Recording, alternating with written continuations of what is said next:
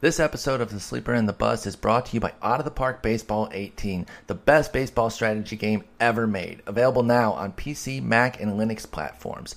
It's officially licensed by MLB and MLBPA, allowing you to take any team from any era, from any level, and run it the way you want with unprecedented depth, control, and authenticity.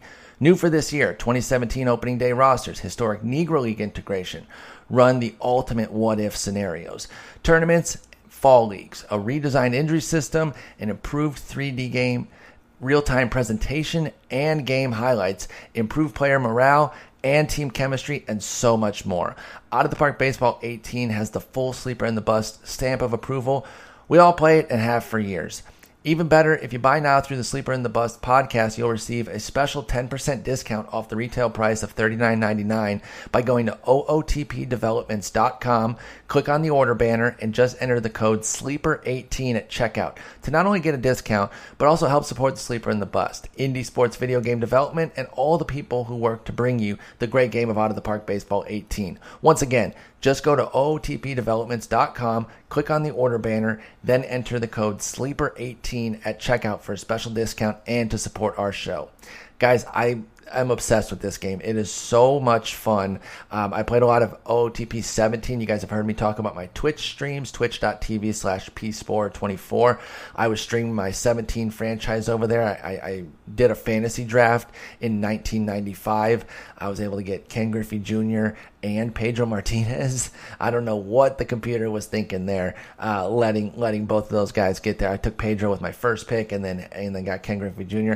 I haven't started my new 18 one for. Um, for streams yet, but I'm going to, and I'm actually just gonna gonna start over. I, I, I won the World Series that first year with the with the 17 team, but I'm gonna start a new one. We'll do the draft at some point soon, so stay tuned for that. But out of the park is is just so much fun. You've heard me talk about uh, other baseball video games I like. It, they're they're two different experiences. This is the sim in depth management sort of deal, and then the other game is, is playing. So I absolutely love this game. One last time, ootpdevelopments.com. Sleeper18 is, is your discount code. Uh, that lets them know that we, that we sent you there and they give you a little bit of uh, a little bit off the top as well. If you do play the game, let me know. Let me know what you're doing with it. Let me know what uh, what team you're going with, whether you're starting historically or going from now. Uh, if you do the fantasy draft, hit me up on Twitter at Sporer. I love kind of seeing how people go because it, it doesn't just play out 100% to, to history. Things can can change and you can have guys, you know, you can have a failed prospect that actually pans out for you. So I, I love seeing that stuff. Definitely hit me up there. Um, and, and, and thanks for supporting the show by, by going to ootpdevelopments.com.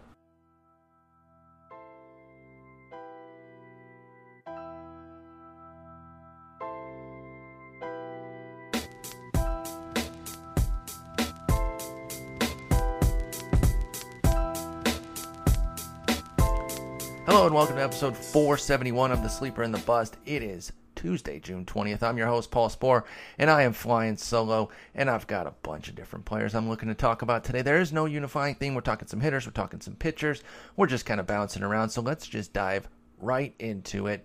And I'm going to start with a proclamation. Jose Ramirez of the Cleveland Indians is a fantasy superstar.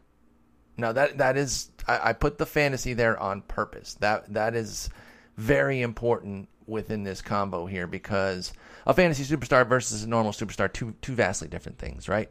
Uh, a superstar on the field encompasses even more than just their numbers because you're talking about guys that are that are well known, um, that you know kind of lead the team, perhaps leaders in the community, all that sort of stuff. Fantasy superstar we're really just talking about the numbers. Like, what do they do for your fantasy team? Um, you know, do they qualify at somewhere that that en- enhances their uh, value? Things like that. And if you look at it, you know, he, has got uh, Jose Ramirez has third base eligibility, third base outfield coming into the season. He now has 16 games at second base, so you probably have that in most leagues. I think most leagues are only 10 games in season. I really don't think you should be too many more. I know it's 20 to carry it forward, and that's fine. But in season, I lean more on, on the liberal side, especially in this. I, I, felt this way before this season, but but especially in today's uh, day and age with the with, with the injuries liberal flexibility there. You know, let, let, let's let's try to help teams out a little bit, right? It, it's hard out there for guys uh, trying to replace injured bats and arms. So if you've got a little bit more flexibility, obviously that really only applies to bats because you're moving guys around. But the the worst thing is you know having to cut a, a talented player because uh, because of like positional flexibility. I mean that, that, that's tough. I'm not saying make it super easy or anything like that. I'm just saying when it comes to that discussion, I lean more liberal. But back to Ramirez, he is uh, third in outfield for sure, second base in most leagues, and he's been beasting. Now, one of the things I was mentioning before the season started was I didn't really see much of a difference between him and uh, and and Francisco Lindor, his teammate. And I understood, of course, why Lindor would, would go higher because he was a shortstop, and shortstop certainly has has more value. I, I definitely get that. But if you kind of look at, at, at what these two have been doing, and I was talking 15 and 16 combined, uh, there just really wasn't that much difference. And then when you really honed in on, on 16 specifically, they were, I mean, they were about dead even. Just looking last year, you've got Ramirez with uh, 11 homers, 22 stolen bases, 312 batting average, uh, 84 runs, 76 ribbies. Lindor, 15 homers, 19 stolen bases, 301 average, 99 runs, 78 ribbies. So, you know, some smaller advantages, some some advantages to Lindor for sure. With the with the runs is the big difference there. That the 15 run gap is big. 11 runs of batting average isn't uh, insignificant though uh, on on over 600 plate appearances. So that's that's something there too, and that goes in favor of Ramirez. But the point was was that skills wise, everything they did as as you know some power, quality speed, top of the order guys who should accumulate good runs and RBIs. They looked very similar to me, and yet they were going several rounds apart. And I and I think it's time for Ramirez to get his due now. In the light of of Lindor having his batting average struggles this year, this is not an anti Lindor thing. I don't I don't want it taken as such. I I love Francisco Lindor. I think he's amazing, and I'm not really too worried about his 250 batting average. I know there is some concern. You know, he has a 247 BABIP, um, and, and, the batting the batted ball profile changes that Lindor has made that that kind of seem to be favoring power. I think they're coming back to get him a little bit, and maybe he needs to realize, okay, okay, it's fun to hit homers, it's great, but I'm I'm not a true power hitter. Let's let's get back to, to what works, and maybe we'll see uh, see that batting average go back up for for Lindor. But looking at Ramirez, you know, he's just kept going where 2016 left off. Um, in fact, he's already got 11 homers this year, so he's been even better. He's he's part of the home run craze. His power has has amped up without losing any batting average. In fact, with gaining batting average, his batting average is up six points on the season, up to 318. So we've got 11 homers already in 280 plate appearances compared to 618 last year. And Ramirez is hitting 318 against 312. He has seven stolen bases already. It's seven for 11. Not a great success rate, but uh, not something that's going to, you know, get him a total red light by any stretch of the imagination. I don't think. I don't think.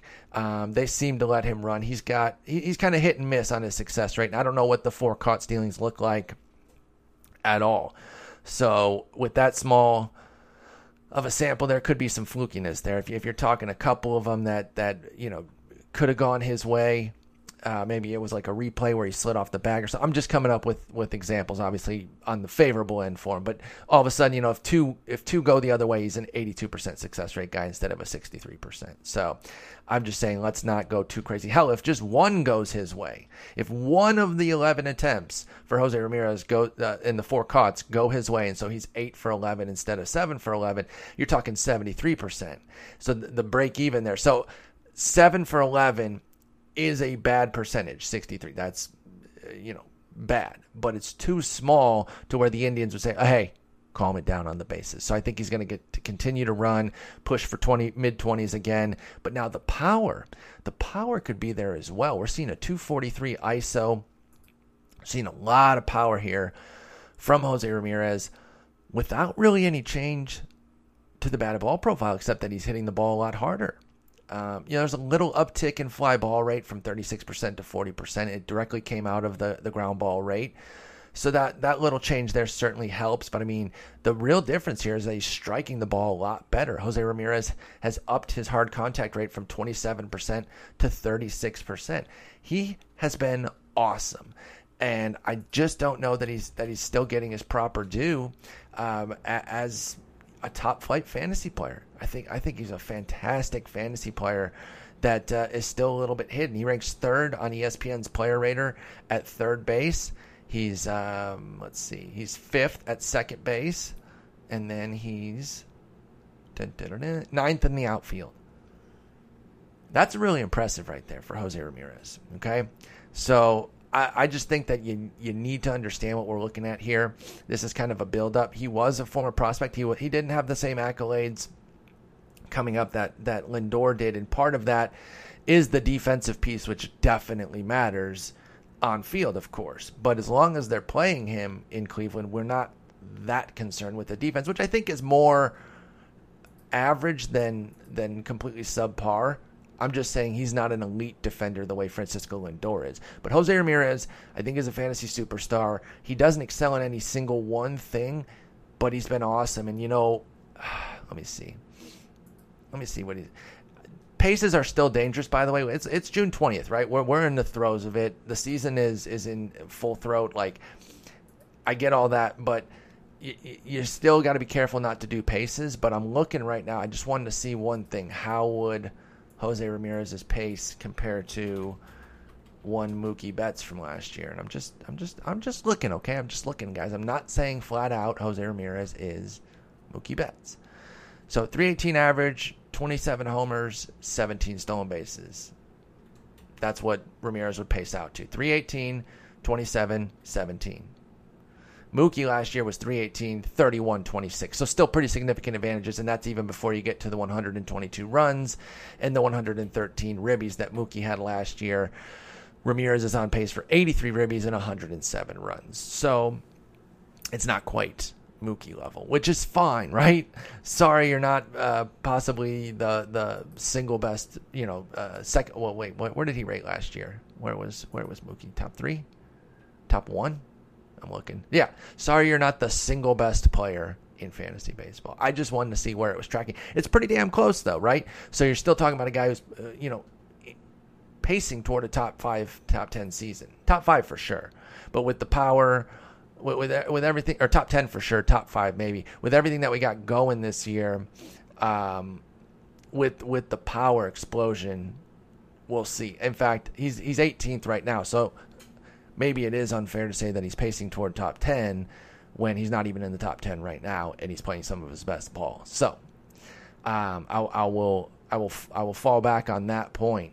But the fact of it is, even a top 20 season is well beyond where uh, where he was being drafted. And I'm looking up where Jose Ramirez is being drafted right now. Let me take a peek real fast. Third base, I think. He was the 10th third baseman off the board at pick 96. So he was a top 100 pick. It's not like he was completely hidden. Folks knew, you know, and there were a lot of people excited to draft him. But Lindor was going 29th, and I know the shortstop piece helped but it seemed weird to see them that far apart. And again, this is not just a look at Lindor's batting average now comparison. I was comparing the two before the season started. All right, now running over to the completely other end of the spectrum, I want to talk a little bit about Franchy Cordero. That's right, Franchy. F R A N C H Y. That's his name, Franchy. Great name. Um, apparently, that's his that's his full name too, at least according to Baseball Reference. Franchy is not short for anything. His name is Franchy. And I mean, it sounds like a Southern person talking about Jeff Francoeur. Did you see what Franchi did? Who? You know Franchi, that right fielder. All right, sorry, I'm making fun of people. Sorry, I'm making fun of fake people. Anyway, Franchy Cordero, 22 year old pr- prospect for the Padres, is kind of out of his mind uh, when you think about it. You know, 75 plate appearances, so nothing, nothing major on the sample size yet. But three homers, three doubles, two triples. Uh, so that's what eight of his hits going for extra base, or uh, eight of his 20 hits going for extra bases, hitting 290, 347 on base, in 522 slug. Now, I'm not going to sit here and claim I have extensive knowledge about Franchy Cordero. The extent of my knowledge, and I, I want to say I have this right.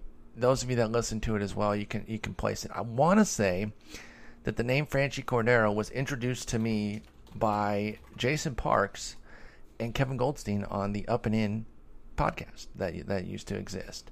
Now I checked the timeline, and they ended in 2012, so it would have been within that that final year, which is when Franchy was signed at the J2, uh, the July 2nd uh, deadline. I don't know if he was signed in. He might have been signed in 11 and then started up in 2012 as well. But either way, I think the timeline works uh, to have been you know discussed by them, and, and and I believe that's where. Okay, here it is. It wasn't on J2. It wasn't in July. It was November 1st, 2011. So again, fits the timeline of where they would have discussed him um, coming over from the Dominican Republic, Franchy Cordero. Very young age because he started playing at 17 in the Dominican Summer League and he signed the year before. So yeah, so he signed as a 16 year old. So um, that's that's crazy. But that's where I first heard the name. They kind of raved about him, you know, saying, "Okay, this is interesting guy." Obviously, with the with the caveats that you're going to have on any 16 year old of we don't really know, but they seem to. Again, this is my memory. I didn't go back and like try to find the episode where they discussed him. I just that was how that name was always in my head. I was I've always been aware of Franchy Cordero. Now he's never been a top 100 prospect. I don't even think he really became much of a big prospect for them, and yet here we are. Um, you know, he's he's he's coming through with with some numbers right now. Now he's 22 years old. We're a long way uh, down the development path. When you when you start that early, 22 is a little bit older than a normal 22 year old. So yes, there is still room to grow, but at the same time, we're still talking about a guy who has 2,100 minor league plate appearances under his belt and never really never really popped. Now he did have a, a, a big showing in uh, 190 plate appearances at AAA this year. That's in the PCL. El Paso, I'm not entirely sure how El Paso plays, which is where the, which is where the uh, the Padres AAA facility is. I'm actually finding that right now. Hang on. Before we even go too much further on that, I want to look at on Stat Corner, StatCorner.com. You click there AAA, and you find the team, and boom, we see. Okay, for runs, let's see. Franchy is a lefty batter. For runs, it's uh, a 104 park factor, so a little bit up to the positive. And for home runs, it's 107, so it's inflating a little bit. But then there's all the other parks around there. Regardless of, of how he uh, acquired his numbers for Franchy Cordero in the in AAA, you have to be suspect of PCL numbers. Like that's just a blanket, no matter what. Even an elite prospect, let alone somebody who was more of a fringe prospect in the in the uh, San Diego system. But he's come up and he's looked really good. Now the one thing, and this is a big thing though, and that's why, you know, I, this is not a go out and get Franchy Cordero in every one of your leagues. It's more of a okay, let's keep an eye on him the dude's striking out like crazy. And this kind of fits his, his minor league track record. I mean, he's striking out a 39% clip. He struck out 31% of the time in AAA, 19% swinging strike rate in AAA, 20% here in the majors. That's going to catch up to you. And of course, you know, he's riding a 459 BABIP right now. So the, the 290 average is a total pipe dream. There is just no possible way with that with that limited amount of contact, you basically have to sustain a 450 BABIP to have a, a plus batting average like this. So I'm going to say no on that. But I'm intrigued by the punch. And if we're starting to see some power development here, uh, he never really showed it anywhere until his stop at AAA this year. So okay, was it environment?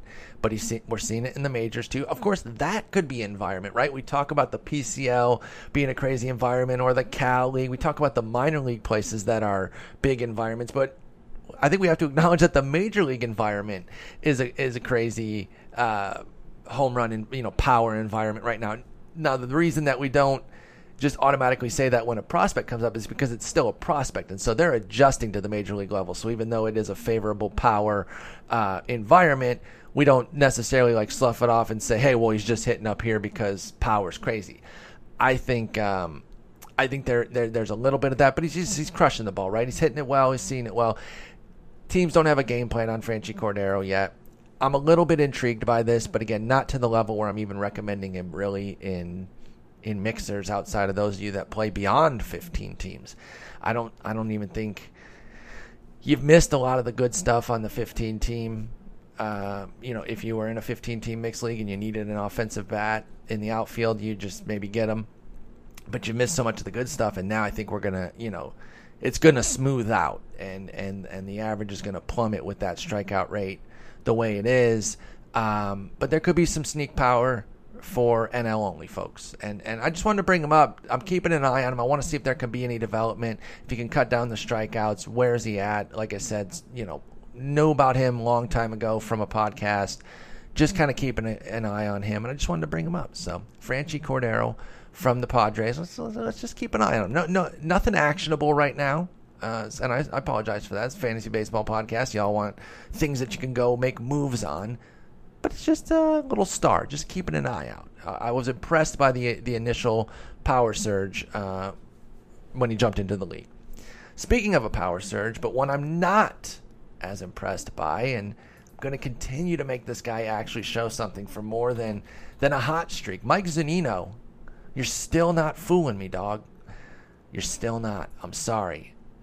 I, I, I pro- first off, let me just say this. If Mike Zunino improves himself and and becomes a different hitter, establishes power, brings down the strikeout rate, you know, can hit 250 with a 10% walk rate, 30% strikeout rate and and 25 something homers. I will say, "Hey, he developed. I didn't think he could." And I'll, and I'll and I'll accept that. I'm not going to say I'll take an L because he's been around now since 2013, and I've never, I've flat out just been completely against him as a quality player this entire time, and that has been correct.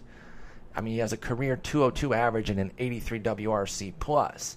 So I'm not, I wouldn't take an L for the previous, but if he changes to a point where he's quality, I will be glad to jump on board and say, hey, now we have a viable catcher.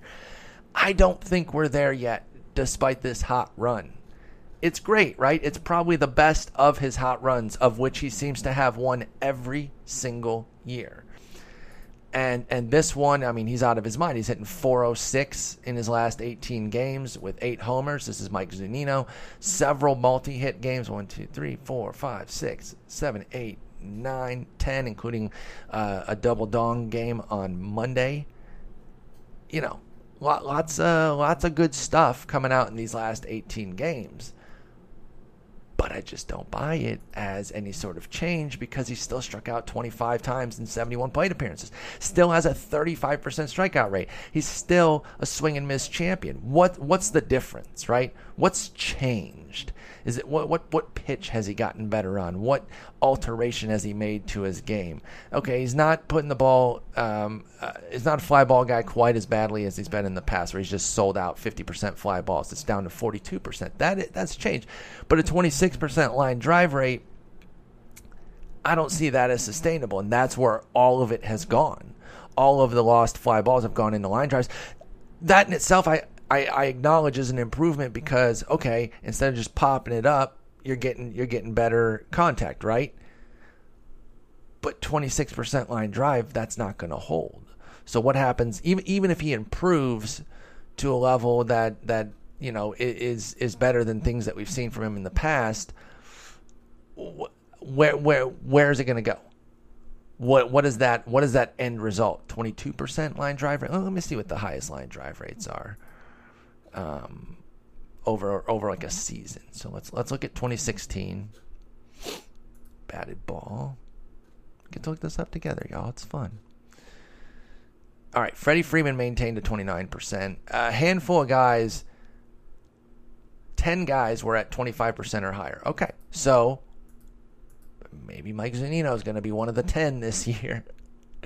I don't think so, Tim. I don't. When you have that much swing and miss, everything else has to go perfectly when you do make contact. And it leaves no margin for error, as evidenced by a, you know, a 380 BABIP driving a 257 batting average. I'm sorry, Mariners fans, I just don't see it. I see you on Twitter talking about this new Mike Zunino. What? Where's the new Mike Zunino? What is it? What's different? If I'm missing something, please hit me up on Twitter at Sporer. I'll be open to it. I'm open to learning new things. I didn't get to watch the Tigers game yesterday when he hit two homers against the team. I was at softball. I'm going to watch tonight's. I'll watch the rest of the series for sure. I'll zone in on Zunino, and I want to see what's up.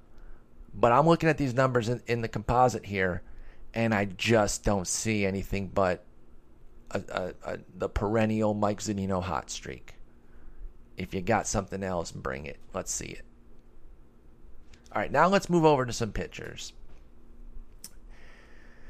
And I'm going to start somewhere that uh, that I've been many a time, many a time this year, and I'm sure we're all getting tired of talking about it, especially me because I was the one who picked him for the American League Cy Young. So let's all just shut up about that.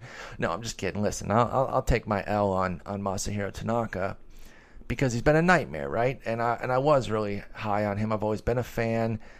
He looked really healthy in spring, and that's you know, I don't go hype on, I don't get hyped on spring numbers. I tell you guys that all the time, positive or negative. But one thing, the, the, the things that are interesting are strikeouts and walks for hitters and pitchers and health, of course, right? You're trying to make a health assessment and saying, okay, he looked really healthy, looked really good, commanding his stuff brilliantly.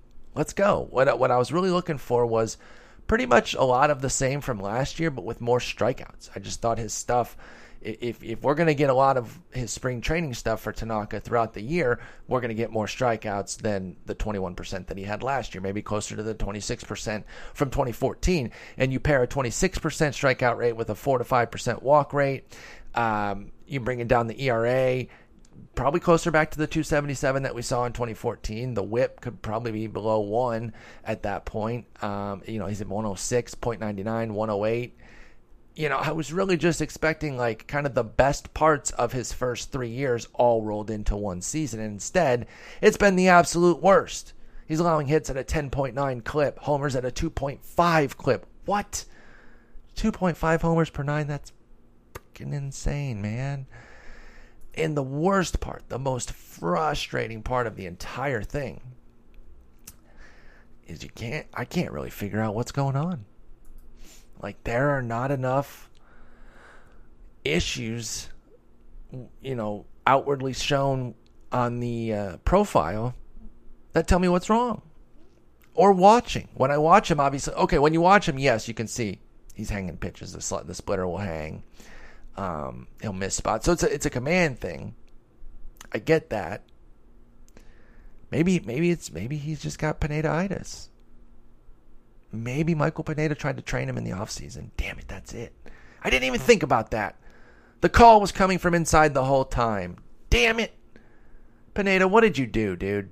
What did you do? Did you Freaky Friday Masahiro Tanaka and yourself to where you have some command now? Actually, by the way, not even. Uh, because as I tried to make clear when everyone said that I'd changed my tune on Michael Pineda, I because I put him in the must start category because I like when I first updated the pitching rankings, I was like, you have to start him every time. There's no, you can't pick and choose. That's always been the case with him. That's what makes Michael Pineda so frustrating. Pineda, Pineda, Pineda, Pineda. Am I saying it right? Because I, I, get, I get blasted. Is it me or Eno who says Pineda? I've always responded to those as if it's me. I think I say Pineda properly. Either way, doesn't matter. It is Pineda. That is, uh, it's Pinata actually. But um, no, the issue. I lost my train of thought talking about the damn pronunciation. Oh, so I said, yeah, he's a must start. And was like, oh, looks like you changed your tune. No, I did not. But when are you going to bench him? He's not. He doesn't have a major home road split. He doesn't. He'll get beat up by a great team, or excuse me, by a terrible team, and he'll thwart, you know, the best team. It, there's no rhyme or reason. That's what makes him so frustrating. There's no platoon split. There's no home road split. Like, what the hell uh, are you going to look at to try to sit him? You're going to sit him for two tough starts against Boston and Toronto on the road, and he's going to allow one unearned run in 14 innings with with 22 strikeouts or some crap. And then you're going to sit him, or you're, you're going to obviously put him in for a two start at KC and and home to Oakland, and you know he's going to go nine innings, 12 runs or some crap. Like that's that's the Pineda experience in a nutshell. Anyway, Tanaka is there right now though too, to where I mean, it's at the highest highest level right now. Like at least Pineda last year was bouncing back and forth. He was giving you the good start, punch you in the face with the bad one, gave you two really good ones, pull the rug out from under you, that sort of stuff. Tanaka's not even really giving us that. He gave us a couple good starts after the dud uh, to open the season, including a shutout at Boston, which was nice. But then it was right back on the struggle train. You know, one and two thirds, eight runs against Houston, six runs, three innings at Tampa Bay. But then he did get an Oakland start. He goes seven in the third, one earned, thirteen strikeouts. Everyone's like, okay, that's that's good, but it is Oakland, and I I I get why people said that. But for me, I was like, well, he wasn't beating anybody, so I'm glad that he just went out and had a damn good start. Tanaka did, but then next very next start at Baltimore, seven earned, five and two thirds. Um, Boston five and five.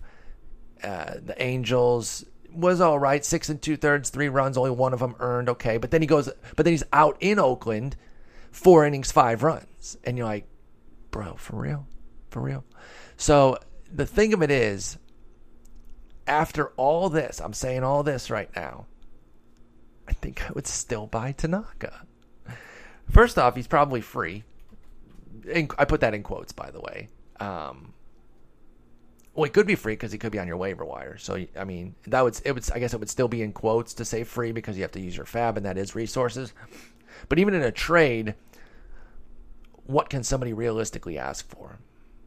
Now, something I would someone I would look at for like how this rebounds because we're in the depths of it and it's hard to see the rebound when you're in the depths of it and, and, until you get out and then you can look back rewind to mid May. May 14th, first game of a doubleheader in Houston, or excuse me, in New York. Houston against uh, against New York. It wasn't Pineda or or Tanaka. That would have been kind of awesome, just just for the like symmetry of the story. But Houston starts um, Mike Fiers in that outing. You don't want Mike Fiers in in New York. Five and two thirds, four hits, four runs, two homers. Dude was just a home run machine. It was his sixth straight outing of allowing two or more homers. He had a 5.75 ERA. Mike Fiers did with 16 homers allowed. Why is this guy still pitching? You know, you're, you're thinking things like that. But he had 33 strikeouts, 15 walks, 38 hits, and 36 innings. Everything else kind of added up, except for like a 30% homer to fly ball rate. And one of the things was Houston kept running him out there, and this was before all their injuries, so you can't just say it was that. I think they understood like, yeah, you're you're getting clobbered, but it's kind of like it's hard to just just write it off as bad luck. I'm sure as a team it's even hard to, to do that. But at the same time, you look at it, you're like, well, you're missing a few pitches per outing, and so it looks like you suck. But how are you getting through six innings you know five five innings, five and two thirds innings. Like he had some duds where it was four innings, four and a third, but he actually never went fewer than four within those first uh, seven outings for Mike Fiers. So he was never just getting completely face caved. It was it was just the missed pitches here and there. And you're like, well, how the hell is he going to come out of it? Well, they stuck with him, and now look at what he's done over his last six outings. 225 ERA, just two homers allowed in 36 innings, 35 hits, 29 strikeouts, 10 walks. I mean, they just kind of waited out that homer to fly ball ratio. And let me see what it's at right now for Fiers. I think it's still probably ugly, yeah, 24%. That that tells you how freaking insane it was before before the run that it's still at 25%. Let me actually get that number. Let me do a little game log here to 514. Select. His homer to fly ball rate was 39%. Now, it's not quite at that level for Tanaka. Tanaka's already at the 24%, 25% right now, but it, that's way above his 14, 17, and 12% marks over his last three seasons for Tanaka. So there's wiggle room even to just get back to his career number, which is above league average. Like he is prone to the homer because he will pound the zone with that splitter when he's ahead, or with any of his pitches really. Um, when he's ahead, not only in the count but also in the game, and he's going to hang a few, and and he'll give up. So, and a lot of times it was solo shots, but now you throw in a few extra walks from uh, from a 4.5 percent walk rate to a six percent. Not you know, killer, but definitely a change. But then the hits, of course, is massive from 8.1 last year to 10.9 this year. So all those homers are turning into uh, two and three run shots as opposed to solo shots from back in the day. My, my bottom line here is with Tanaka is like, uh, unless we get something that says, hey, he's super hurt and we're throwing him on the DL and they keep running him out there, that shows me that that they they see something that says, listen, man, you're missing a few pitches per game, and obviously it's really bad and and you know hurting you and your ERA. But listen, that he still has a five and seven record. They are still. Let's see what they are in his starts because that there's two other decisions. Like even if they lost those other two, let's just let's just say for example that they lost those other two, they'd be five and nine in his in his games. Oh, they're actually six and eight to get to get an accurate result. They're six and eight in his starts, so it's not like they're getting killed every day that he goes out. You know, the offense has to work harder, the bullpen has to work harder, but they're not. It's not the end of the world when he goes out there. They're going to keep running him out there, and again, unless he's hurt, he's going to come through this. I don't think he's going to end the season with a 25% homer to fly ball rate. Let's do the same thing we did with the BABIP piece uh, when we were talking about who were we talking about? Oh, Zunino, right? Or Franchy?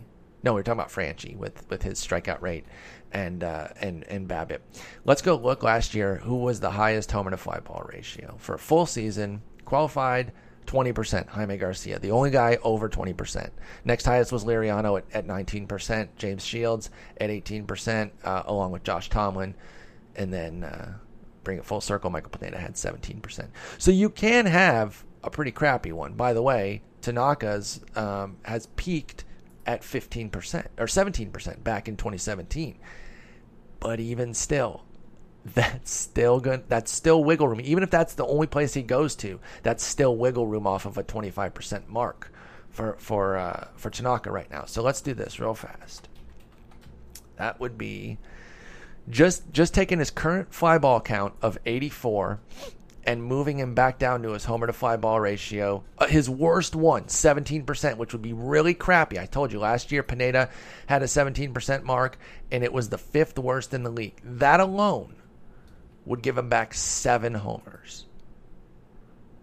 That just just right there, just the regre- regression to his worst season ever for Tanaka would would give him back seven homers.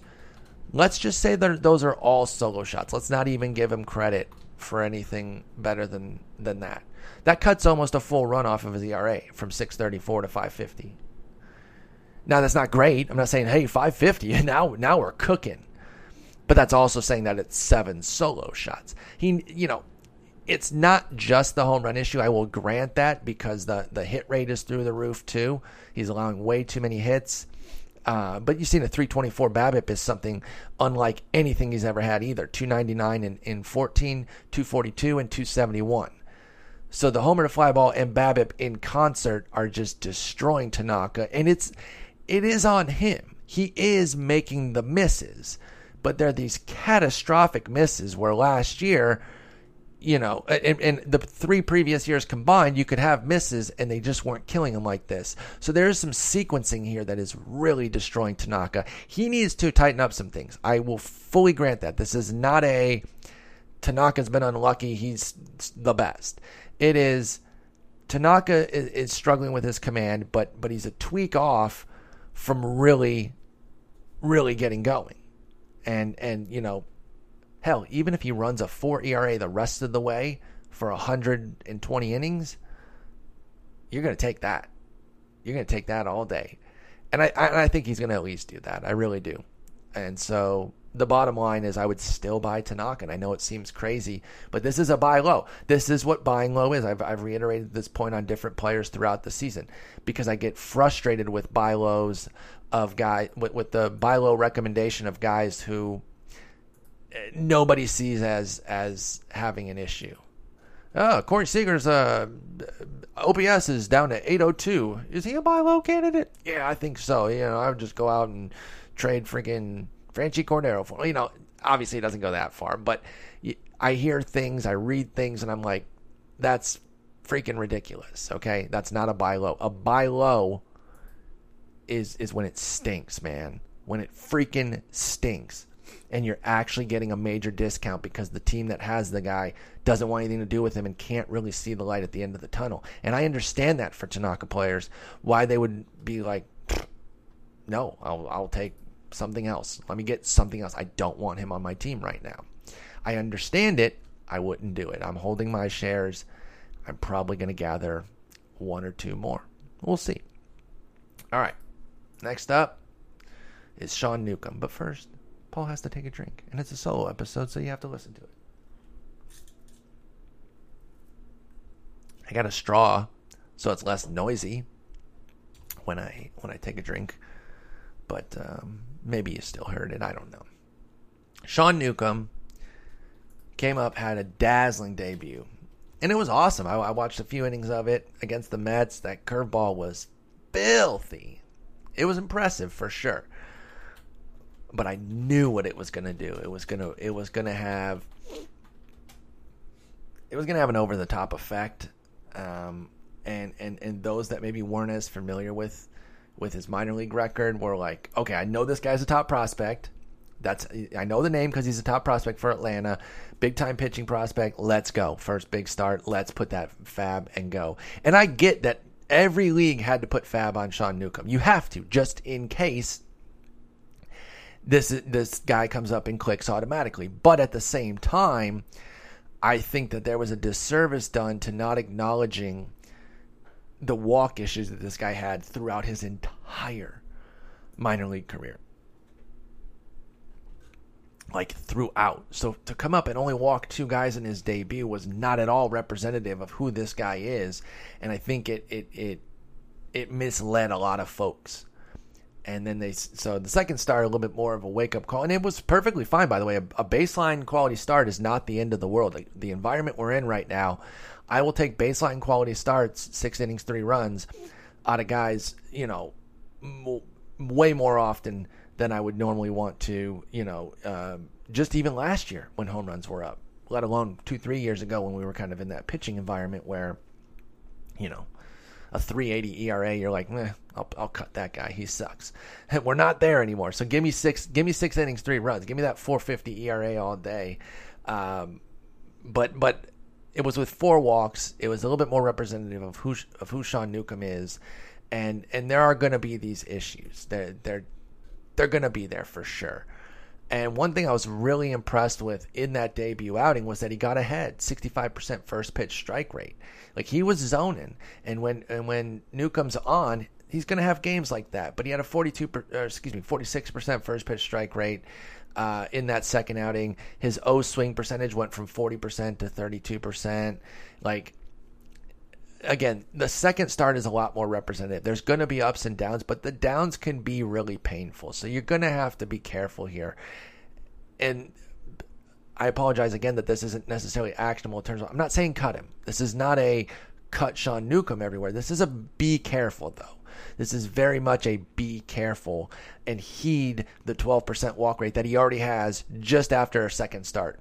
First start solid, second start he comes back to earth on the on the walk rate and that's probably where he's going to live and maybe it is a little bit more of uh, actionable for you folks in 10 and maybe 12 teamers.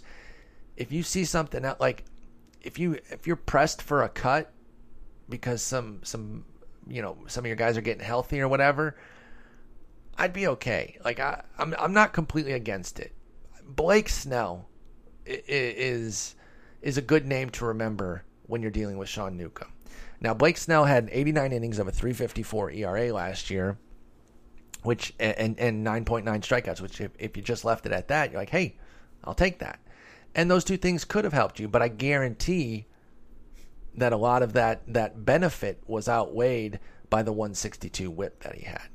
Right? Like an ERA can only help you so much at 354 before the 162 whip comes in and, and does, you know, cancels it all out. And then nine strikeouts per nine, yeah, it certainly helps 98 strikeouts in 89 innings, but the volume isn't necessarily there to completely move the needle. Uh, excuse me. And you probably, you know, we're spotting somebody like Blake Snell, but just Blake Snell, keep that keep him very much in mind when you have with, with Sean Newcomb right now. And don't be afraid. Don't think that you automatically have to hold on to Sean Newcomb at all costs in redraft leagues right now. Uh, if something better comes up, or if if you you know if you get a trade where um, it's a it's a two for one, but since you have to cut somebody anyway, you're throwing in a second guy, and you just say, okay, here here's Newcomb because you're getting a much better pitcher or whatever, or uh, injury guys, whatever. I just don't want people going too crazy, thinking that this guy isn't going to have issues because I think he's going to, and I, I like him long term, I really do. But um, I'm I'm very cautious in the short term about what Sean Newcomb can do for a fantasy team. All right, speaking of that, in in the same vein, but maybe I don't know. Let's just dive in. Uh, Alex Meyer, same sort of deal. Like you talk about walks, he looks at Blake Snell's and Sean Newcomb's walk rates and says, "Okay, rookies, relax. I've got. I'll take it from here, and I will walk six per nine. Because that's what he's done in 60, uh, 74 major league innings. Alex Meyer, former Minnesota prospect turned uh, LA Angels retread, has walked 6.1 batters in his 74 uh, per nine in his 74 innings. That's 50 walks. He does have 10.6 strikeouts too and 7.8 hits. He's he can be tough to hit, but he walks the yard. And so even with um, a solid 7.8 hits per nine, he still has a 154 whip. So you need to be very careful here. But he is pitching well of late, so I did want to bring him up, talk about him you know, we just got done saying how precious pitching is. I can't turn around and say completely ignore this guy. He has a 235 ERA in his last 38 and a third innings, spanning seven starts with 48 strikeouts, but still 23 walks. So even at his best, which he's pitching his best baseball we've ever seen right now, even at that, he's got a 14% walk rate and that's even with outings of two, two, and one walks mixed in. Um, he walked two against the Tigers and six and a third, two against the Angels and six, and then just one Royal his last time out in six scoreless innings. But he walked four when he faced Detroit the second time. He walked five Yankees at home in four and two thirds. And the the big issue I have with these sort of guys is the volatility. Like you can get good outings. He's he's had several good ones. But when it goes wrong, it goes horribly wrong often. Just before this this run that Alex Meyer went on, he allowed six inning, uh, excuse me, six runs in four innings at Seattle, with eight hits and three walks. Now he hasn't allowed more than three earned in any of these seven starts because you know they're not hitting him. He's allowed 25 hits, and so the walks haven't been punished. But I just I, I, I have to remain very cautious here with Alex Meyer because I, I think you're gonna you're gonna get yourself hurt if you're not kind of keeping a close eye on on those walks and what they can do. Like there, you know, there is no real change in his game that I can. I don't know. I don't really see a major change here. He's still fastball, curveball. He still throws the ball extremely hard, 96 miles an hour he's using more curveballs, and he's kind of he's kind of eschewed the changeup that was never really good to begin with, and so it's a 38% curveball usage, and that's certainly you know that's that's that's the put away pitch, and that's what's helping him garner all these strikeouts. It's fastball command is the issue. Um, you know, sometimes people think when, or you not think, you just hear like nasty curveball that gets a bunch of strikeouts. Oh, that's the walk issue because he spikes it a bunch, and and when they spit on it, they draw walks. No, it's it's the fastball for sure, and maybe he's just maybe he's overthrowing, and I I, I shouldn't say just overthrowing because it's not that simple. Hey, just don't overthrow, and uh, you'll cut that walk rate right down to size. I mean, he has a 24% walk rate on the fastball in his career. Let that sink in. 24% just on fastballs. Like that's really bad. And so he clearly um, has issues spotting it. Now, maybe there is something where if you brought it down to more 93, 95 instead of averaging 96, there you could have a little bit more command on it.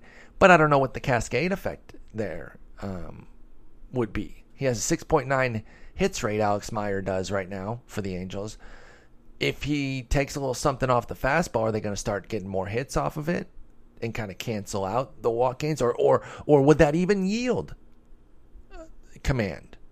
You know, would that would that would that trade off even work, or would you just sacrifice the velocity for nothing? Um, so I, I don't want to pretend that it's that simple because I don't know. And I think if it were, the Twins or the Angels probably would have said something to him and say, "Hey, I see I've seen this before. I'm, you know, pitching coach whomever. I can't think of either team's pitching coach right now and I've been around the game long enough. If you just dial it down, you're going to get, you know, some more command and you'll cut that walk rate to 10%, which would still be above average, but certainly workable. Now you're talking like um, a right handed Francisco Liriano type of deal. Although he's fastball slider. But my, my point is somebody who gets a bunch of whiffs and has success with a high walk rate. But 15%, I, I can't I can't see this success maintaining at a 15% walk rate. So I, I, I almost think the obvious answer, of course, is if you can trade, trade, right? I, I, I do point that out when someone wants to cut somebody. Say, well, just you know, take anything. But um, with somebody like Alex Meyer, who doesn't have any real equity in the market, I think you could just cut him if you find something, you know, you could just move on before the blowups come. Because I think they're coming. I don't think it's I don't think it's if, I think it's when. If you know with with with a 15% walk rate, which he's maintained. Again, the, the, the walk rate is still through the roof during the, the during the quality run. It's only 14% during the run. Let me be honest here. I'm sorry, I don't want to skew the numbers. It's 15% on the season, 14% during Alex Meyer's last seven. So, you know, if you've gotten some of these good starts here, get rid of that hot potato. I think it's more trouble than it's worth, and he can wash it all away with with one nasty start. The one thing I will say, um, you know, he did elevate the ground ball rate to a career high 47%. He's keeping the ball in the yard, something that he had struggled with previously. So I, I do like that. And I like the strikeouts. But there are just certain extremes that when you're at them, it's it's it's hard to ignore and, and it's hard to be successful, right? When you're an extreme swing and miss guy as a batter, it's hard to be super successful. And when you're an extreme uh, poor control and command guy as a pitcher, it's hard to be successful. So yeah, Alex Meyer. Brief note on his on his teammate, JC Ramirez. He throws really hard, by the way, and I, I, I kind of keep forgetting that. He throws 96, but it reminds me of something that I think is important. Velocity is great, but it's not everything, right? And it this uh, this this is tangential to Ramirez, but I use Ramirez as a jumping off because I look at his velocity. I'm like, holy hell! Now he has this velocity and he maintained it coming into the rotation. That's great.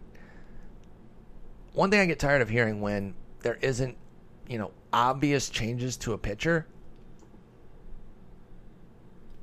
No new pitch, no new approach that they talked about, like moving on the rubber or something like that people look to the velocity and they say, "Well, his velocity's up," and that's it. They just say that as as that's the reason for success.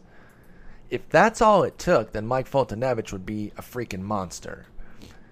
And so I think it's a little lazy when if you can't if you can't find something, you know, in within the pitch mix or or, or anything like that, you either got to you, you got to dig deeper or just say you don't know. But if you just say the velocity's up and yet and then and then a, a, quick look of that same profile shows that you know the velocity has had no real effect. Maybe the fastball is just as bad. It's frustrating. Yes, velocity matters. Yes, improving velocity is almost never really a bad thing. But I don't think that it's that alone, you don't just add velocity and get better. And so, yeah, JC Ramirez, I kind of used you. I have no real point tied to Ramirez specifically, just that you know he's got a 4.59 ERA, but he's throwing 96 out as a starter. He brought he brought his his reliever velocity to the rotation. But he's also still allowing 9.5 hits and 1.5 homers. so there's only so much it can do. Velocity is not a magic bullet. And there are countless other guys, in addition to Ramirez and Mike Foltynewicz, who prove that. So I just, you know, just be careful if that's all you got on a guy. You know, let's dig deeper. Or, you know, it, that, there doesn't always have to be some like smoking gun as to why you know magic bullet on on how they got better. So anyway, that, that that's just a that's a quick thought on the velocity piece. Um, I'll finish talking about Dinelson Lamet, who it's been pretty interesting. He's only made what five starts? Yeah, five starts, and he's either been really good or really bad. Nothing in between. First outing, five innings, one run, eight eight strikeouts. Second outing against the Cubs, five innings, two runs, eight strikeouts. Third outing at Arizona, three innings, nine runs, seven of them earned, five walks, three strikeouts. Next outing after that, KC, five innings, seven runs. And then his most recent outing at Milwaukee, six innings, three runs, 12 strikeouts. So he's been been up and down kind of what you would expect from a young pitcher, right? From a young arm, 25, 24 years old. But I think there might be like a little bit, a little something here. He throws 95, which again, it's not the end all be all, but that's where he starts. 95 mile per hour fastball, 86 mile per hour slider, 90 per, 90 mile per hour changeup that he uses 15% of the time. So he has three, three distinct, legit pitches, and um, you know, getting the swings and misses, which I really like. Um, it's crazy because he's had more good than bad, but the but the two bad starts account for near two thirds of his earned runs, so he has a 7.50 ERA, but 37 strikeouts in 24 innings. Let me see what what the pitches do specifically here. So the slider, the slider's the the the, the, pitch, the out pitch. But the fastball is good, so the velocity does matter. Like you got his 25% strikeout rate with the with the fastball. The problem is it looks like it's it's either strikeout or bust though because he's allowing a 1330 OPS off the fastball. So when the fastball is off, he's off. Which I mean that Dinelson Lamet's who I'm talking about. That that's the case for just about every pitcher in baseball. So that's kind of standard pitching right there and so he needs to improve the fastball. I can't remember exactly what Jeff Zimmerman said in his quick look of Lamet. I'm, I'm taking a look right now. Yep, there it is. 95 mile per hour, 95 to 98, but straight with the fastball. He said he read he read sources that suggested that that the pitch has late life, but he never saw it when he watched. This was back on May 26th that Jeff wrote this piece. So right after that first start against the Mets, which was a great start but he didn't really like the uh, the fastball. And he did acknowledge that there was he, he kind of had a, a, a, distinct sinker as well that was more 92 96 but didn't have enough run to really be a game changer. So, you know, he raved on the slider. Um and not even really raved on it, but he but he spoke positively of it and eh, found the changeup to be even below average. That's one start though. I'm in, I'd be interested to see if he would do a follow up and maybe watch one of the duds and another one of the good starts and kind of see where where Lamet is at. I understand why why folks are picking him up. I think it's going to continue to kind of be the, the, the hit and miss though. I, I I would be careful. I w- I don't think I would go for him in ten teamers yet. That's tough to say though because I know that that some folks just don't have the option of of being like picky about about pitching, even in their ten team because they've been ravaged by injuries. But uh, yeah, fifteen team for sure. That kind of strikeout prowess. Twelve team, I, I, I start to get it. Ten team is where I start to maybe maybe say no on Dil- Dinelson Lamet. I'm gonna keep an eye on him though. I've only watched one outing, and it wasn't even like a sit down and take notes one the way Jeff did on his quick looks. So I am doing a lot of reading other folks and and box score scouting. Fully admit that. So I will watch one of his starts myself and, and, and see where he's at. Maybe I'll just wait till his next one out, which is in a couple days, uh, for Dinelson Lamet. So, all right, that's going to wrap it up. A little bit all over the map today. Just had a few players I wanted to talk about, kind of spanning, um, you know, studs to duds. Watching uh, Michael Pineda three runs in so far against the Angels. Only one, only one of them in though. Okay, okay. I have it on mute, obviously. So I don't know everything that happened. That Yankees offense, though, man, I tell you what, love that Aaron Hicks is getting playing time and he's been really good. Castro's been awesome. Judge is just stupid good. Still not a first rounder though. Aaron Judge is not a first round player. I, I no, not yet. If he goes on to have this MVP season, okay. I still I still have to see how he how he does, how he adjusts when the inevitable cold snap hits. He's not going to go through the season without a cold snap. No one, no one does, right? So, uh, but I'm not trying to rain on the parade. I, I, he's awesome. Saying he's not a first rounder is not raining on the parade. Okay, maybe he's only a second or third rounder, but let's see what he does. Um, he continues to make me look stupid everything I say about him anyway. So this, if you like Aaron Judge, you should be glad that I'm saying I don't know if he's a first rounder because he's gonna be like, "Oh yeah, nerd, here's five more homers in two at bats." That's right. He's gonna hit five homers in two at bats. That's how good Aaron Judge has been right now. That he's getting multi homers in single at bats. All right, y'all. I will be back on Thursday with Eno. No Saturday podcast this week. I'm actually gonna be out of town. Um, in San Diego watching the Tigers. Oh, wait, am I going to Dinelson Lamet start? Wouldn't that be crazy? Let me see. Who do I get? Hang on, y'all. Let's see. Petco Park, Saturday, Tigers versus the Padres. Come watch. Ah, oh, come on. I got to watch Anibal Sanchez. That's not even fair. Who did that? Friday is when Lamet pitches against Fulmer. Oh man, I'm not even getting into Friday evening though, so I no chance of that game. And then it's Perdomo against Sanchez. I'm kind of I'm kind of in on Perdomo. I like Perdomo.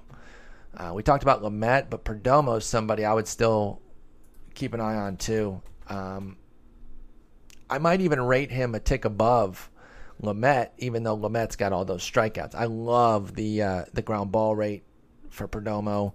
Um, I, I, think we're seeing some development this year after kind of sputtering a bit last year. And, and his numbers aren't great. 497 ERA is not knocking anybody's socks off. He's still got work to do. Uh, Perdomo still gets blown out uh, from time to time. He has a he has a handful of duds on his ledger, but again, more good than bad.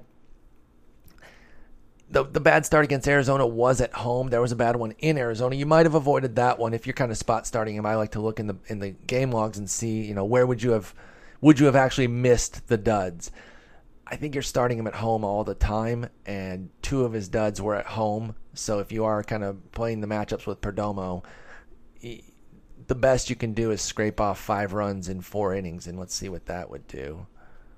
Um, that would move his ERA down to 464. So if you were kind of playing it the way you would, um, home only uh, or home for sure, and then road against bad teams.